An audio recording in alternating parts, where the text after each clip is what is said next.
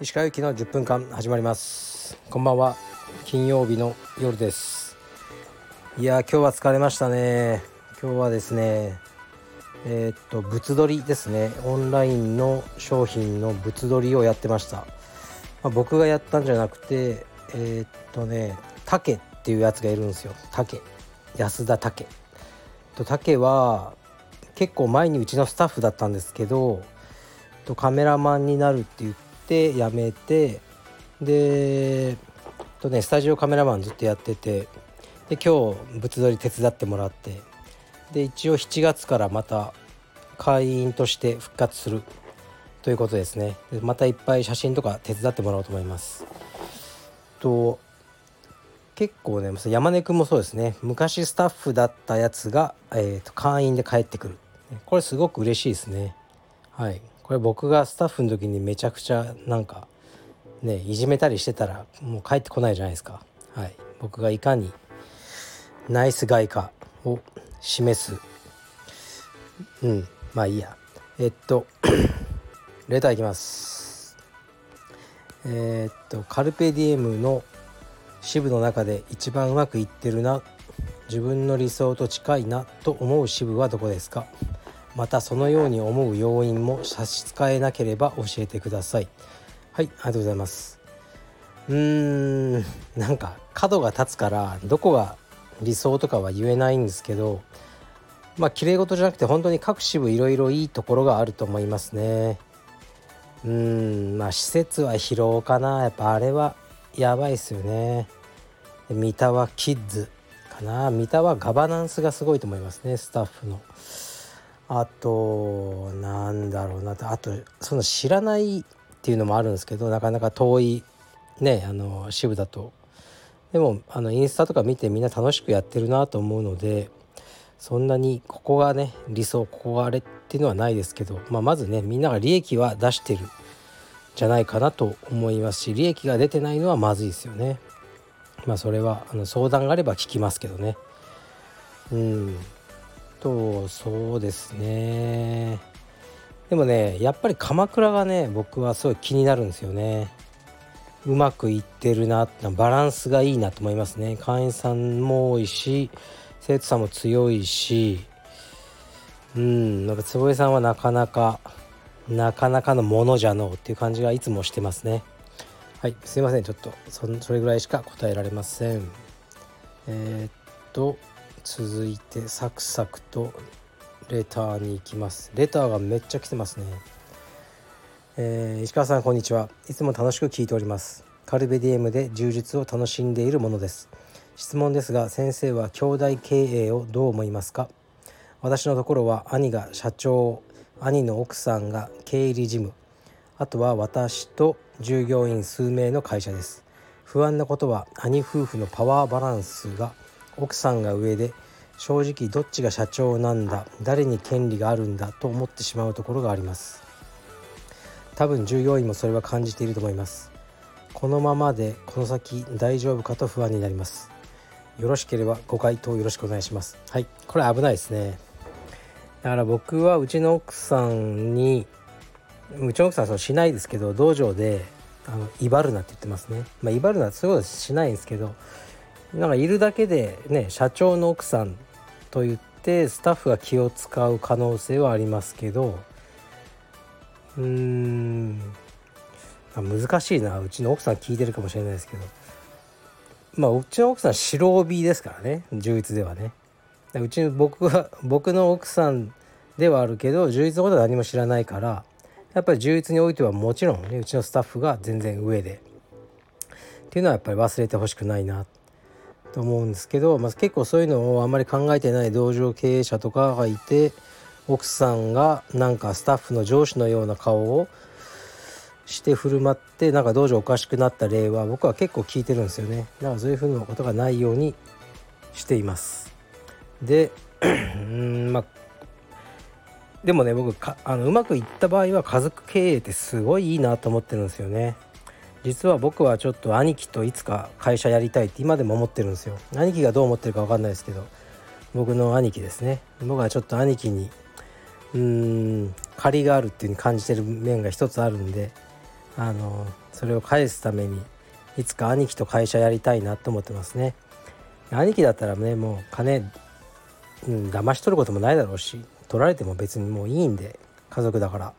だからそういうふうに思ってますけど、ね、うまくいかない場合はねすごい醜い争いになる兄弟でっていうのは嫌だなと思いますね。僕と兄貴はならない自信はちょっとあるんですけどうーんこれねまあ、ご回答よろしくお願いしますって言ってもまあこれは多分良くないと思いますね。はい。良くないけどね。まあ社長の奥さんだからね。もう権力持っちゃってるんで。しょうがないんじゃないでしょうか。これは。はい。一応ねもうお兄さんにこう言ってみるのがいいんでしょうね。すいません。もうね答えようがないやつばっかなんですよ。はい次いきます。石川さんこんにちは。柔術のあれこれ長いレターへの対応面白かったです。柔術をやってる方は律儀な武道系の人が多いから長いのかもって思いました。私はカルペディエム地方道場の女子柔術家です。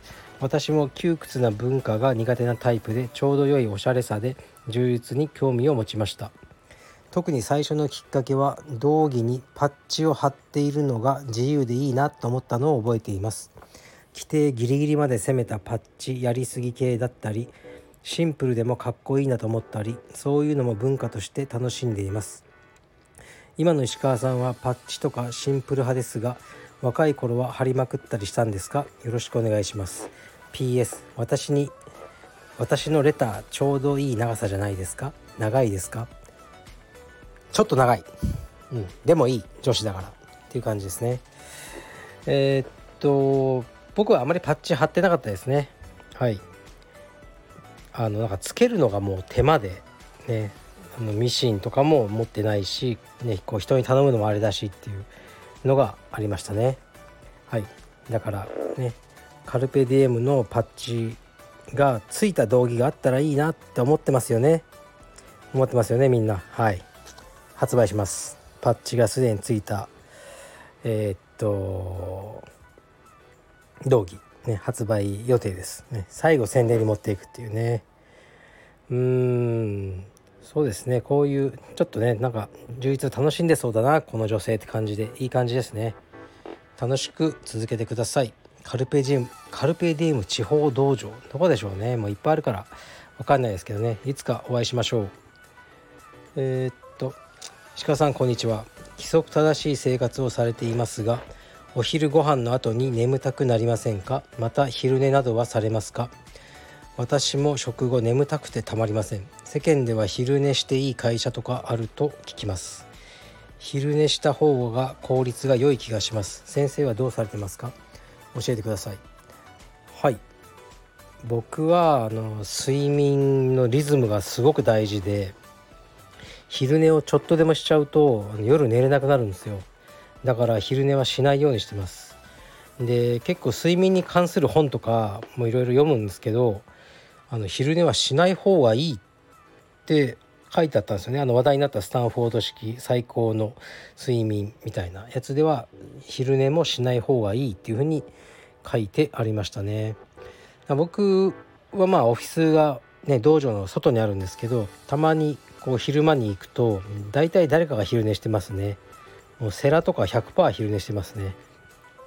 それをね起こさないように僕がねそーっとこうねドアを閉めるみたいな、ね、感じですけどまあ彼らはね体をすごく使う仕事なんで、ね、もう昼寝いくらしても夜も寝れるんでしょうね。うん。で昼寝で思うのはねちょっと思い出したんですけどこのレター読んでて。えー、っとね松岡真優さんの主演の映画で「勝手に震えてろ」っていうのがあるんですよ。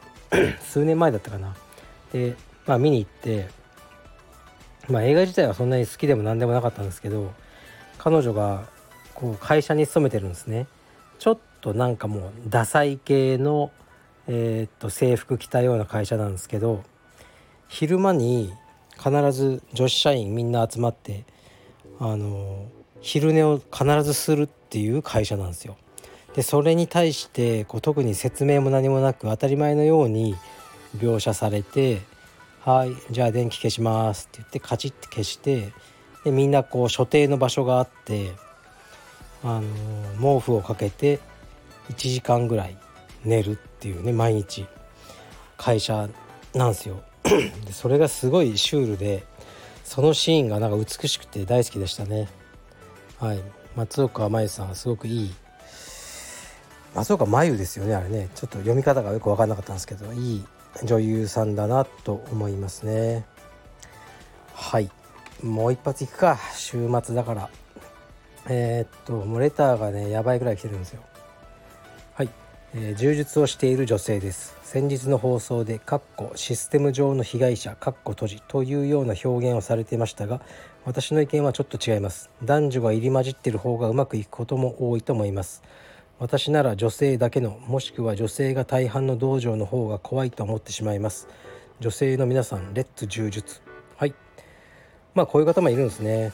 まあこの前に読んだレターに対するあのご意見ですね、うん、まああのいいですよ。いろんな意見があって。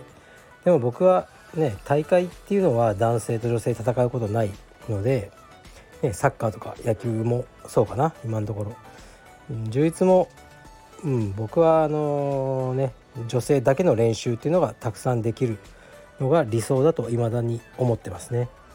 でまあそれがね実現していくのはなかなか厳しいですね。はいだからまあ一応青山は女性クラスっていうのが今一つだけあるんですけどねいつか僕がえー、っとねもう道場を拡大するようなことがあれば女子クラスというのを増やすのは確実にありますね。はい。まあねいろんな考えがある中で女性の皆さんが頑張ってくださっているの嬉しいです。はい。じゃあ失礼します。